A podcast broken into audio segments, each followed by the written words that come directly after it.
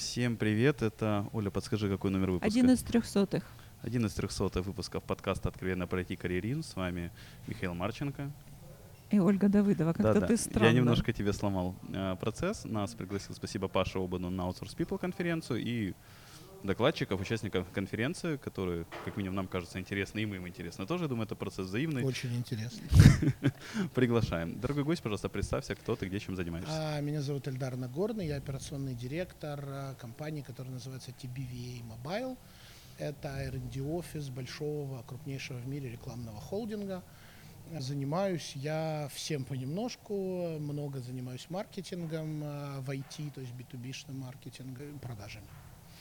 То есть можно сказать, что вы айти- айтишник все-таки. Я айтишник, айтишник. Более того, я даже когда-то кодил, я уже не помню, как я это делал.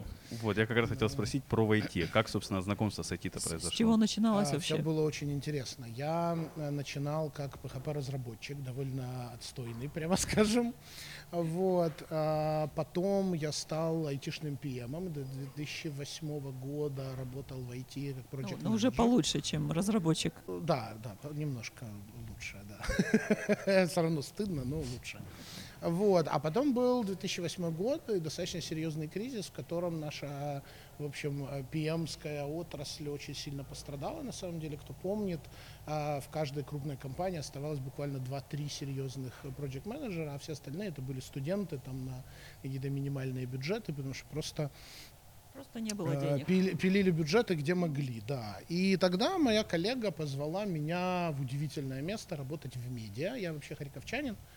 И э, я несколько лет проработал э, посредником между девелоперами и журналистами в прекрасном э, интернет-издании «Медиапорт». Это э, Зу- Зураб Зураб Аласани. Аласани. Да, да, да, да, да. Вот. И таким странным образом я попал в медиа, потом достаточно долго работал там. То есть у тебя получился небольшая такой мини-выйти, да? Я прям, да, в- о, выйти и зайти, можно даже рубрику такую, да, как сбежать. Да, удалось сбежать, не очень надолго, потому что я был э, директором по маркетингу украинского медиахолдинга, э, его digital подразделения, а потом Херш. Подожди, ну медиахолдинг, сколько там людей? Это же довольно большая организация. наверное, тысяч десять или больше. Ну вот, да. а вот как ты как-то, по-моему, перескочил, вот там, project manager перешел, и директор медиа... Вот А чувствую недосказанность. Там, там была магия. Там была магия, потому что меня просто в какой-то момент там открылась позиция, меня пригласили на руководителя отдела, и буквально там за пару лет э, как раз это был пик, когда Ложкин э, приобрел э, КП Медиа с корреспондентом, с Бигмиром, совсем нужны были люди. Мы все хотели есть, да?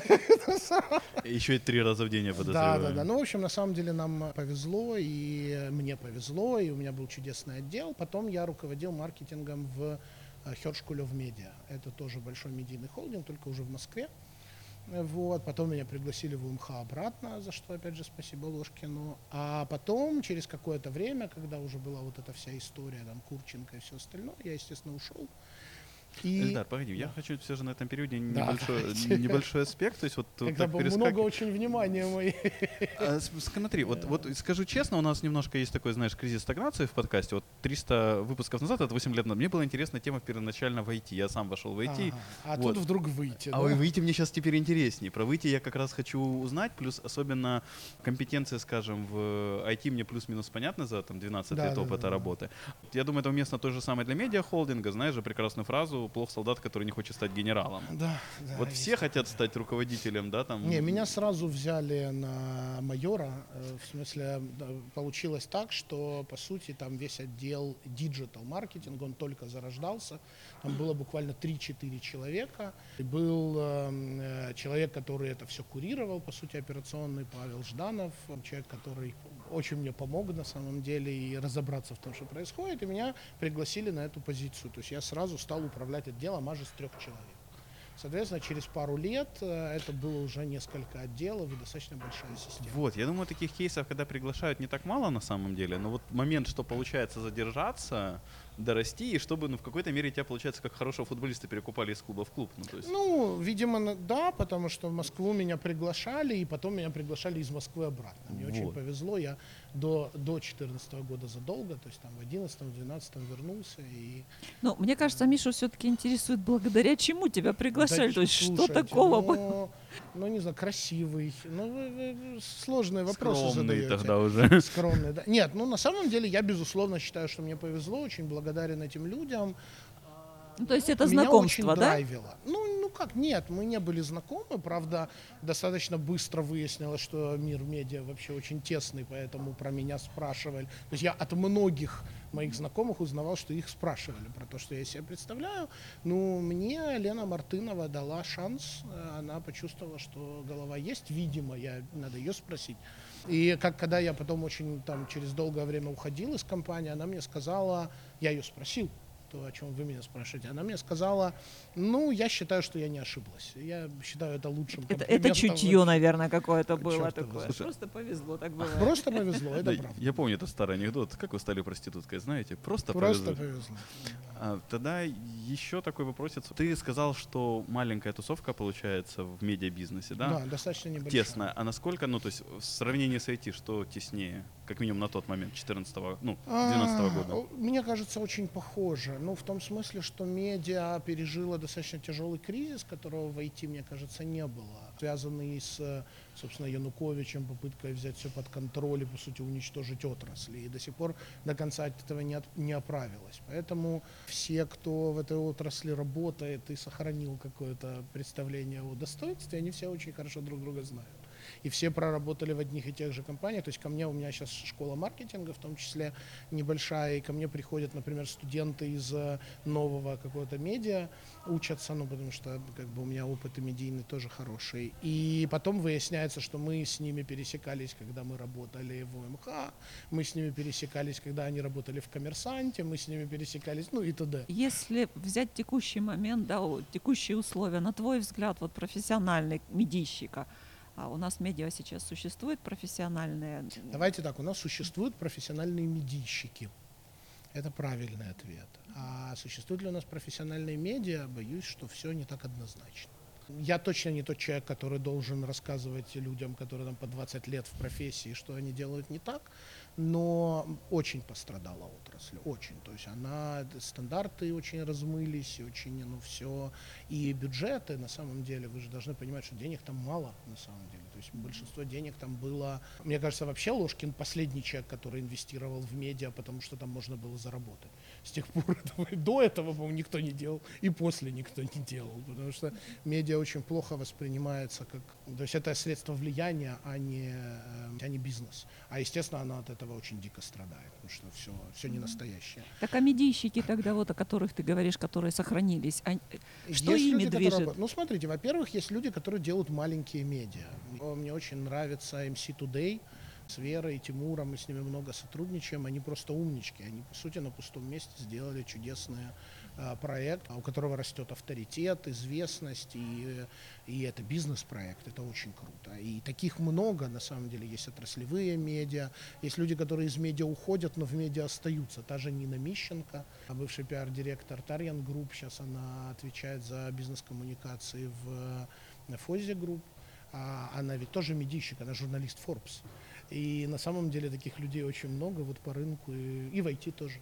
Ну, в общем, Вот не все так например. печально, да? Не, нет, на самом деле, слушайте, толковый человек всегда найдет для себя возможность. А другой вопрос, что хочется, чтобы медиа были обалденные, да, где украинский New York Times. Но Позже. подождем, да. И Правильно я услышала, что вот будучи в медиа, тебя маркетинг вот захватил настолько, что ты как-то там вот А Это было остался. очень интересно, потому что я работал у Зураба, мы довольно много делали вещей для того, чтобы развивать региональные медиа. А потом в какой-то момент уже в украинском медиахолдинге мне сказали, подожди, ну ты же маркетолог. Я сказал, в смысле? А что Говорят, это? вот да? все, что ты делал последние четыре года, это вообще-то маркетинг. Это было прозрение э, достойное пиропа. Это я был поражен. Я пошел читать, что такое маркетинг.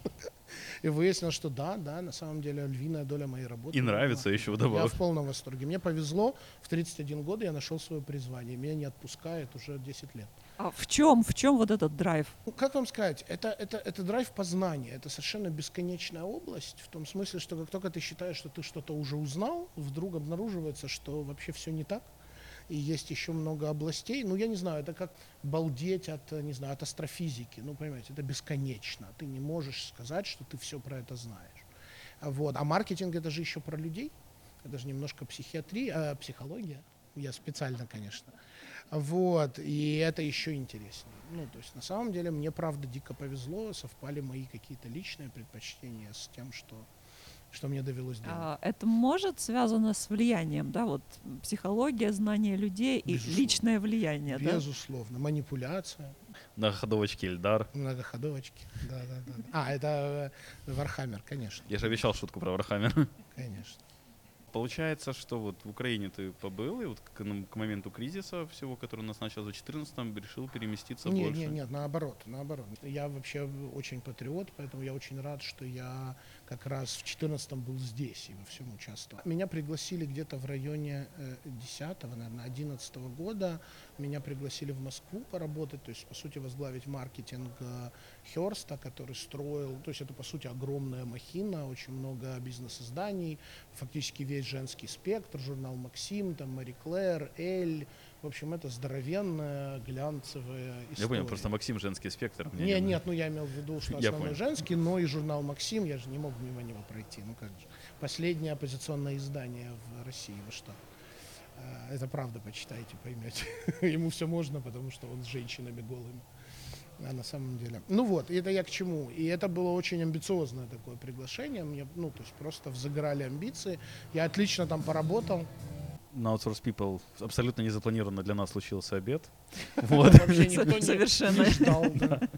А, Поэтому мы немножко прервались и возвращаемся к нашей беседе с Эльдаром. Для дорогих слушателей никаких паузы нет, а вот для нас надо немножко вернуться в контекст. Оля, ты помнишь, о чем было? Было амбициозное А Мы предложение. говорили про везение, я помню, что мне Да, да, да. везло. Да, да, да, вот,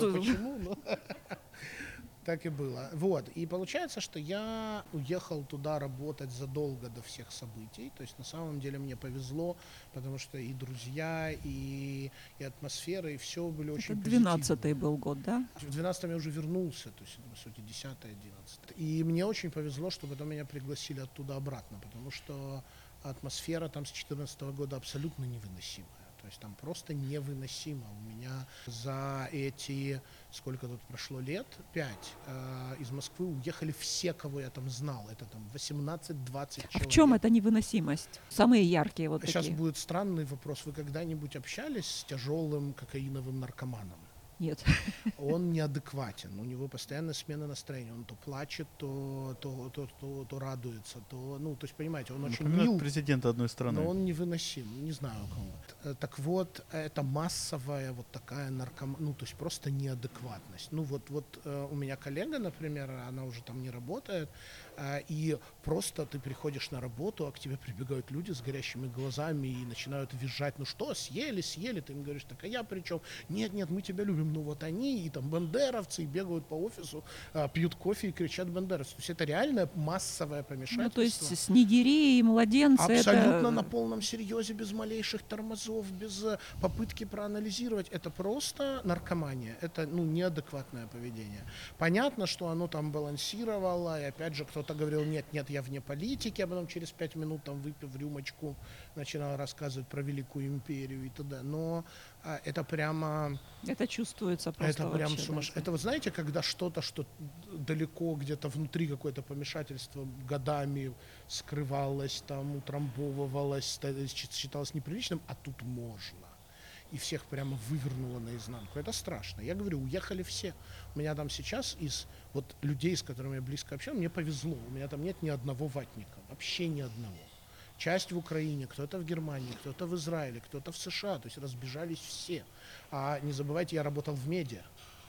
То есть они пострадали больше всех. Ну, понимаете, да? Потому Ну, что через них это пошло в линия, первую конечно. очередь. Это прям прям капец. Ну хорошо, что у меня там журналистов-то почти нет, в основном это медийщик, там маркетинг, sales, всякие и т.д., но это невыносимо. А вот в Украине, если сравнивать вот этот э, дух, атмосферу, До последнего времени свободно дышалось, вот это мое ощущение.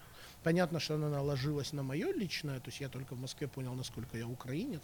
Это правда важно, я из э, Восточной Украины, из Харькова, то есть для меня украинский язык это всегда был язык Не села. родной. Да, да, не родной. Ну, родной тот, на котором мама песни пела в детстве, да. мне кажется, не в языке дело, н- Не, не ну, только я, в ну, языке. Как пример, конечно, но Язык именно это в всё же Москве часть я начал национальной понимать, насколько идентичности. мне его не хватает, насколько я активно учу український, я майже вільно розмовляю українською мовою. Я хочу робити лекції українською мовою, але я ще, ще, ще Н- навчаюся. Не рідне, не зовсім рідне. Так, так, але чарівно. И вот эта самоидентификация произошла именно там. Я понял, что я украинец, мне просто не хватает э, музыки на украинском, вывесок на украинском. А 14 год — это ощущение причастности к великой э, группе людей. Знаете, слово «нация» у нас э, плохо к нему относится, но вот эта причастность к людям, которые способны сами принять про себя решение. Ну, мы же советские люди, за нас же все решают. И вот уже сколько лет прошло, а все еще за нас решают. И мы И этого хотим так это и массово. менталитет такой, да, вот эти вот они злюки, вот они решили, а мы тут приспосабливаемся. А тут вдруг встали и сказали, не-не-не, мы главное. Это бесценно, А есть еще потенциал, вот на твой личный взгляд в Украине? Или уже так вот? безусловно. А Это про психологию. Психология к маркетингу очень близка. Есть такое понятие навязанной морали. Да, есть общепринятые нормы, и большинство людей принимает эти нормы. То есть, грубо говоря, если в афганском обществе принято в 5 лет учить ребенка разбирать и собирать автомат, то никого это не напрягает. И все дети это умеют делать, и это хорошо, это комфортно им всем. Для нас это чудовищно.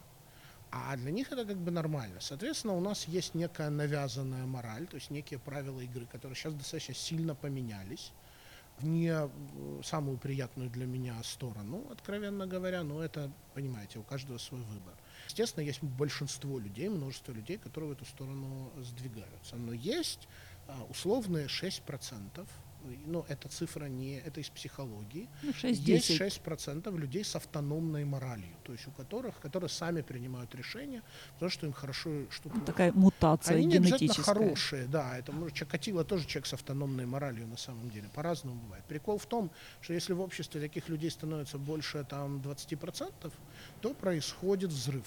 Именно это произошло, например, в 2014 году. То есть людей самостоятельно принимающих решения стало больше, чем тех, которые просто приспосабливаются. Взрыв тоже не всегда хорошо.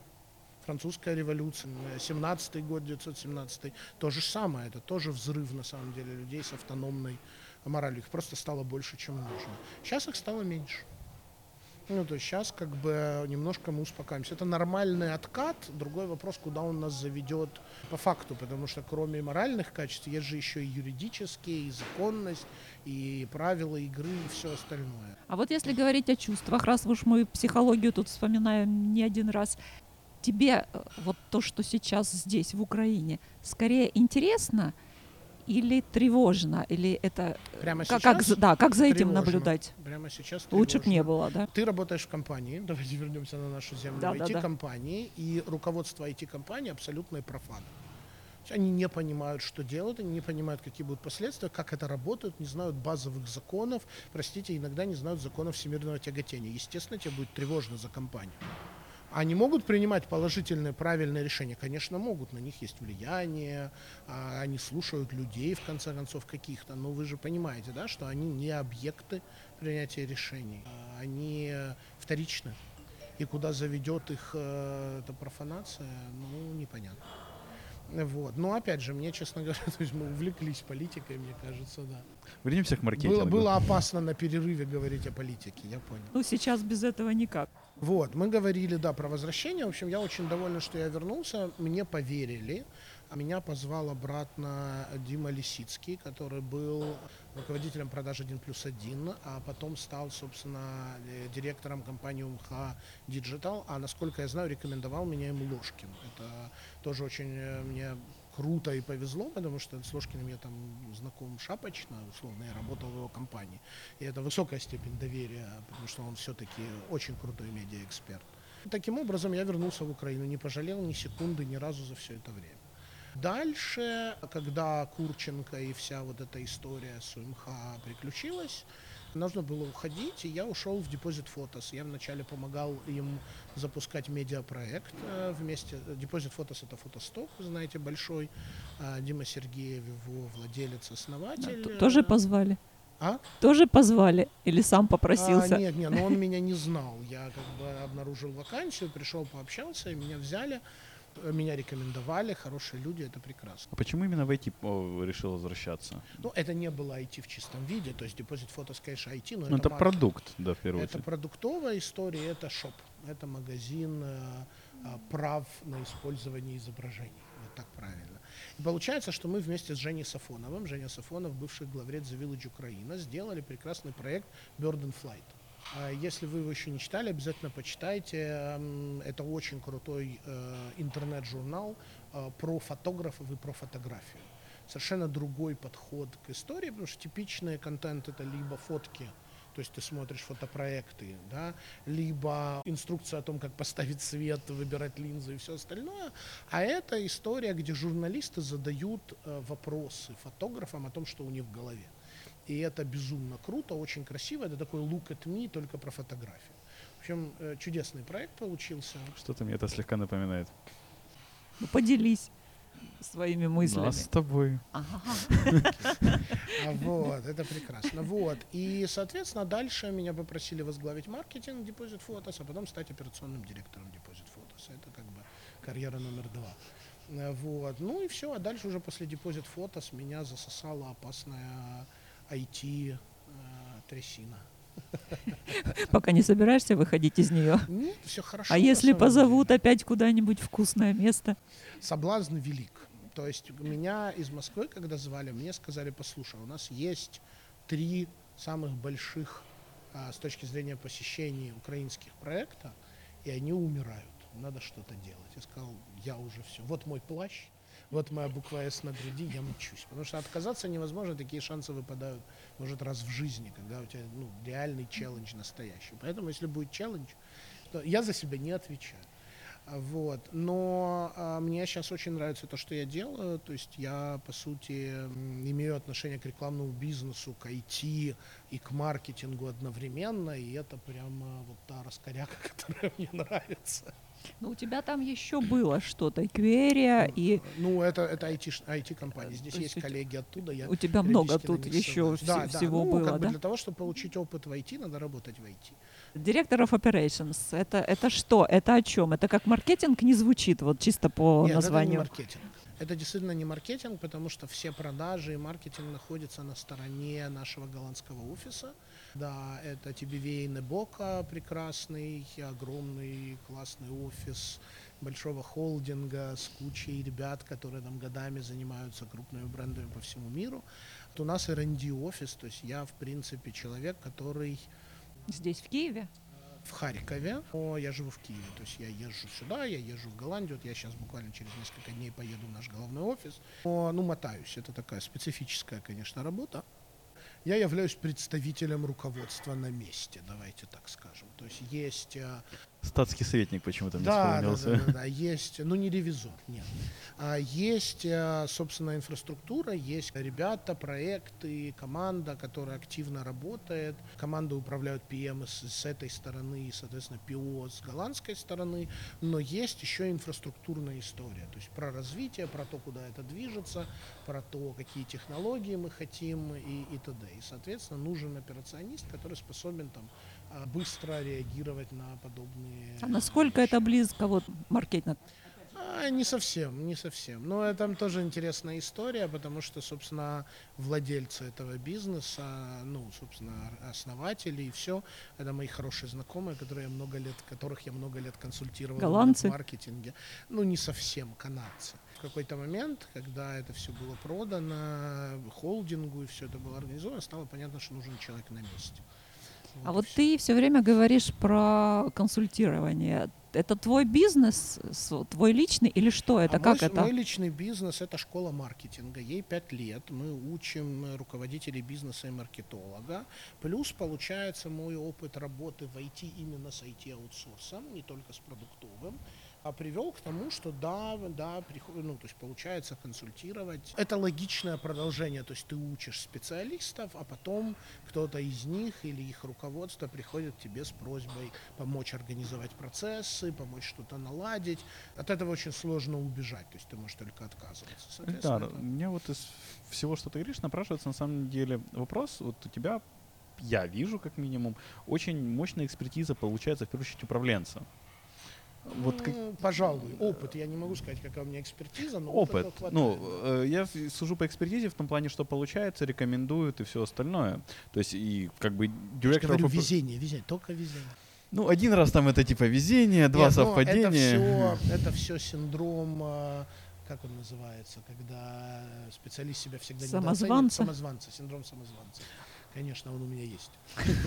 И скромно- скромность мы уже определили, нет, да. а синдром самозванца есть. Вот одно то компенсирует другое. И мне все же вопрос, вот какие качества управленца ты считаешь ключевые? То есть, возможно, они есть у тебя, возможно, их у тебя нет, потому что ты самозванец, и ты видишь их у кого-то другого, что они могут достигать вот успеха. Хороший вопрос. У меня есть теория. Мне сложно ответить на вопрос в лоб, но я сейчас попробую объяснить. Я в нее искренне совершенно верю.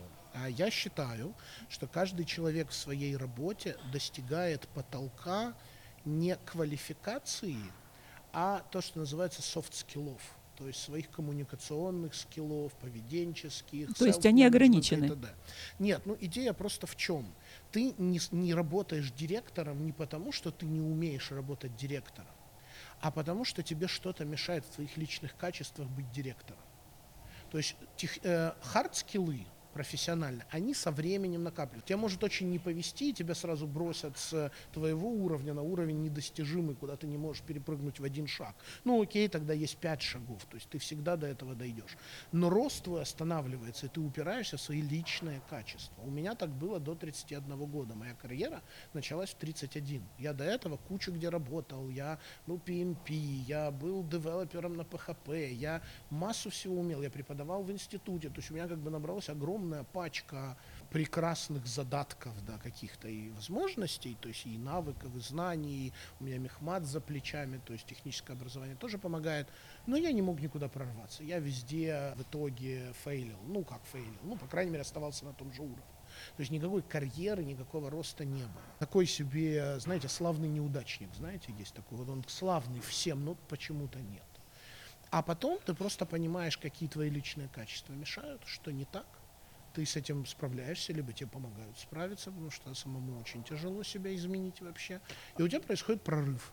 Потом ты снова упираешься в личностный потолок. Как только ты его осознаешь и можешь справиться, у тебя происходит прорыв. И так происходит всю твою жизнь. То есть у тебя карьера растет. И вообще, да в чем угодно, мне кажется, успех в карьере уж явно. Именно с тем, как ты преодолеваешь свои личностные барьеры, а не профессиональные. И как ты свои личностные барьеры преодолял в 31? Ты же как раз ключевой а, У момент. вас же нельзя ругаться, да? Меня больно били. Я хотел другое слово сказать. У меня была коллега, э, чудесная Таня Ландесман, э, мой директор, э, собственно, медиапорта компании, которая, как я и говорил, платила мне зарплату тремя вещами. А, деньгами, одобрением и люлями. Кебаб, который, правильно? Чего больше было? А третьего.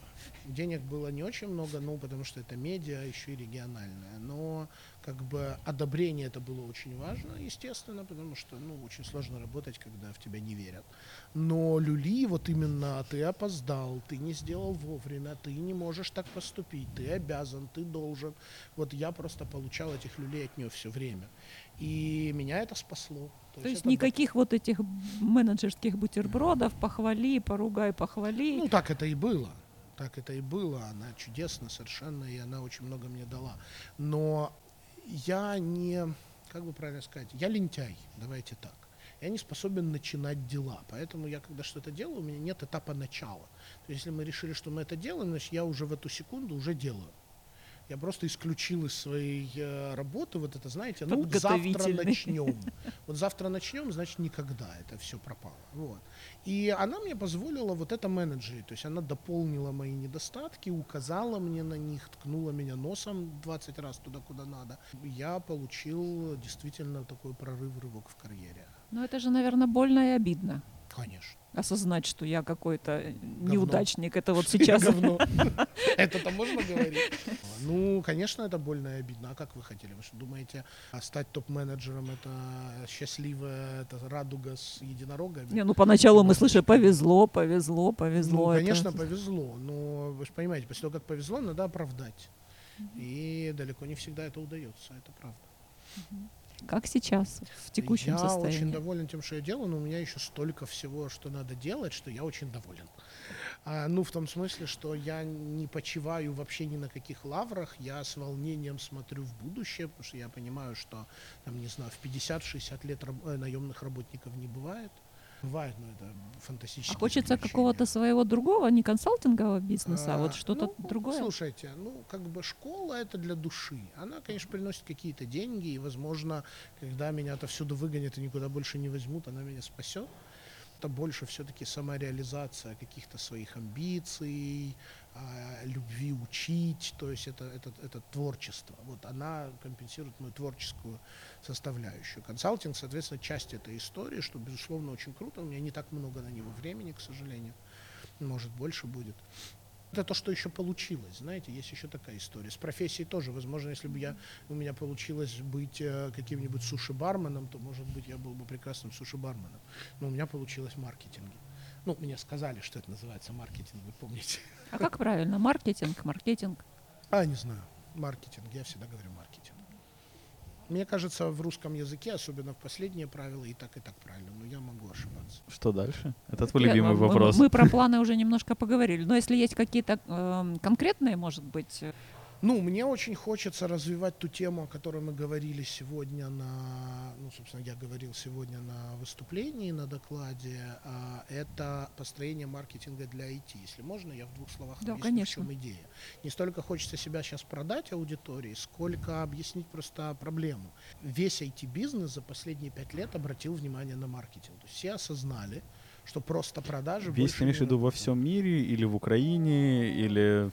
Хороший вопрос. Вообще-то достаточно однородный бизнес. И опять же, кстати, IT это про- ну, ты про продукт или про аутсорс? Я больше про аутсорс сейчас. Нет, продукт тоже хорошо, но просто называть продукт IT, ну, как знаете, электронный продукт, давайте так. Но это же не совсем IT, правда? Хотя там есть IT-девелопер, депозит фотос, 80 разработчиков, это IT-бизнес, но все-таки нет, потому что более важные, более сильные правила имеют отношение к... э, Ну вот в Grammarly я, кстати, не уверен. Например, Grammarly там довольно серьезная техническая база. Это стартап. А еще единорог. А еще не помяните единорога в Суле. Они большие молодцы, я их поздравляю. Это очень круто. Это прям...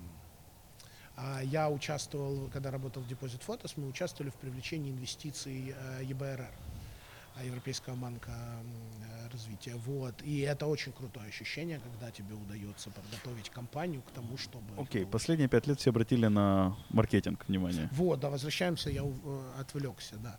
Никто не понимает, как его делать. То есть сейчас весь маркетинг в IT очень фрагментарен. Ну, в смысле, вот кто-то предлагает email рассылки, вот кто-то рассказывает, как круто делать э, нетворкинг в LinkedIn, вот кто-то рассказывает, как продавать на ивентах. Продажи это тоже, в общем, кусок маркетинга или маркетинг, кусок продаж, тут все сложно. Вот кто-то рассказывает про контент-маркетинг, свой кейс, как они пишут там блоги, и люди приходят. Вот кто-то делает ивенты. Но системы нет. А прикол заключается в том, что системе 300 лет. Она существует, она создана, существуют прекрасные теории маркетинга. Просто на самом деле в нашу богатую пока или уже отрасль никто еще не принес теорию. То есть нету Котлера, который был бы для IT. Нет Ламбена для этого. И я начал копать в эту сторону, потому что это безумно интересно. То есть ты работаешь в IT-отрасли, у тебя есть опыт в маркетинге, у тебя есть знание, как это устроено, ну, то есть некая теоретическая основа, далеко не самая лучшая, естественно. Я уж точно не Котлер, но а, ты хотя бы понимаешь, как это устроено. И дальше ты начинаешь применять. Я, э, вы будете смеяться, но первая ассоциация, то есть откуда я брал модель, да, которую я проповедую, если хотите, это то, как продаются на Западе luxury товары. Дома, дорогие автомобили и т.д. Вот эта модель продаж отложенных, когда ты работаешь на репутацию, когда ты на самом деле не, не бегаешь и всем говоришь, купи, купи машину или купи дом на Лазурном берегу, да, а на самом деле строишь сеть а потом это У продаешь. Чичваркина это было, я когда-то был на его выступлении, что есть два вида бизнеса исторически. Те, кто продают картины, и те, кто продают рыбу. Совершенно что точно. дешевеет каждый день товар или Или дорожает? дорожает. каждый- Что, что однозначно точно, Чичваркин делает именно это. То есть он продает luxury товар, причем он продает товар-то не очень дорогой в свете, как бы в сравнении, да, но он его продает именно как особняки на Лазурном берегу. Luxury IT звучит. Да. И я попытался натянуть вот эту историю сюда. То есть, работая в этом бизнесе, я пытался это применить, пытаюсь адаптировать. А поскольку я еще и лектор по призванию, я надеюсь, смысле, у меня вроде неплохо получается, то я пытаюсь это еще и облечь в форму информации, то есть не просто сам сделать и никому не, не рассказать как, да, а наоборот рассказывать. И вот, вот поэтому и получается, что и школа есть, и консалтинг есть, потому что модель работает. А там есть еще копать и копать куда, но по сути мы сейчас говорим про внедрение стандартов серьезно B2B маркетинга, такой э, науки, если хотите, в молодой IT-бизнес, в котором ее фактически нет. Я э, встречал единицы людей, которые пользуются всей этой историей всерьез. Большинство маркетологов, они ручками нативное что-то нащупал и начинаем туда педалить. Мне бы хотелось, чтобы это стало Как преступность организованной. бинго. Можно я эту ассоциацию Это, это у Терри Пратчета вообще. Да, да. Я обычно говорю про инфобизнес, но я имею в виду про обучение, что мы как цыгане. Инфо-цыгане это Пока нам верят, да, мы продаем. Как только нам верить перестают, все на доверии, все на трасте. Ну, IT точно такое же. IT-аутсорс, он весь на трасте построен. Так что добро пожаловать в цыганский мир. Хорошо, посоветуй две книги нашим слушателям. Хороший вопрос. Есть две книжки, они очень такие основополагающие, но очень важные. Ну, во-первых, я безусловный фанат математического маркетинга. Это Ламбен. Это немецкая школа, то есть она отличается от европейской, от американской, там, от того же Котлера, в том, что Котлер гуманитарий, он рассказывает, как все устроено, а эти рассказывают, как все считать. Мне, как выпускнику Мехмата, да и, мне кажется, всем айтишникам будет это очень близко. А вторая книга, которая очень важна, это «Стратегия Голубого океана». Для каждого айтишника, для каждого стартапа это очень важно, потому что ее вообще неправильно понимают. Ее почти все читали, но ее совершенно неправильно понимают. Считается, что стратегия Голубого океана – это стратегия выхода на рынок, на котором нет конкуренции. То есть создание такого продукта, Уникального. который никто никогда не делал. Естественно, 99,9 таких продуктов еще и нахрен никому не нужны. Ну, понимаете, да, если этого никто не делал, то, скорее всего, это не надо. На самом деле стратегия Голубого океана – это стратегия выхода на кроваво-красный рынок, на с дичайшей конкуренцией, в которой невозможно пробиться так, как будто никакой конкуренции нет. Я сейчас попробую объяснить. А классический пример из учебника про стратегию Голубого океана – это цирк Дюсалей. О, да. Представьте, есть рынок цирков, ему 500 или 700 лет. Он полностью занят китайским цирком, русским цирком, там невозможно пробиться. Вы не можете сделать мировой цирк, который будет новым и всем понравится, ну потому что все исчерпано. Приходят ребята из Канады, и что они делают? Они берут, убирают из цирка все лишнее. Я имею в виду все, где они не могут победить. Оставляют все, что к цирку имеет непосредственное отношение, без чего цирк перестанет называться цирком. То есть клоунов, акробатов, ну, то есть некий минимум. Да? В этом у них средний уровень. Они хороши, но они не лучше китайского цирка. И зачастую не лучше русского. У них вообще все выступающие это русские, по большому счету, и китайцы. Средние. А потом они добавляют туда что-то, чего ни в одном цирке никогда в жизни не было. Сценарий, сюжет, костюмы единые, живую музыку. То есть они добавляют вещи, про которые вы бы в жизни не сказали, что это цирк. Это не цирк, это вообще это театральное представление, это шоу, шоу, маскарад, все что Это что-то угодно. единое, не разрозненные И какие-то. теперь мы говорим, цирк Дюсалей это цирк, а вот это все Китай, Россия это что-то такое дремучее, Село. старое, село. Понимаете, да? Мгм. Они создали новый цирк. А это сродни чуду, магии на самом деле. Вот прекрасный Джобс э, умудрялся несколько раз за жизнь делать такое. Поэтому я всегда утверждаю, что Джобс маркетолог. Он Это больше ничего не умеет. Он только маркетолог. Это, по-моему, известный факт. Я не знаю, А, да, кто-то да, безусловно. Ну, я имею в виду, что говорят, вот, бизнесмен, все, он очень плохо разбирался в бизнесе, как судя по тому, что я про него узнал и знаю. Но он фантастический маркетолог, он умудрялся находить продукт и наделять его качествами, которых у этого продукта никогда не было. Эльдар, и напоследок пожелай что-то хорошее нашим слушателям. О, хороший вопрос. Свершений на самом деле преодолевать себя и найти свое призвание. Это самое главное. Супер, большое спасибо, что нашел время Спасибо ответить вам. на наши вопросы. Спасибо слушателям, что слушали нас. Также Паша Ободу и Outsource People, что у нас все здесь сегодня. Как там песня это? Как здорово. Собрались. Что все мы здесь сегодня собрались. Да. Вот. Всем спасибо, всем пока. Все вопросы, пожелания мне на почту шами13 собака gmail.com. Пока-пока.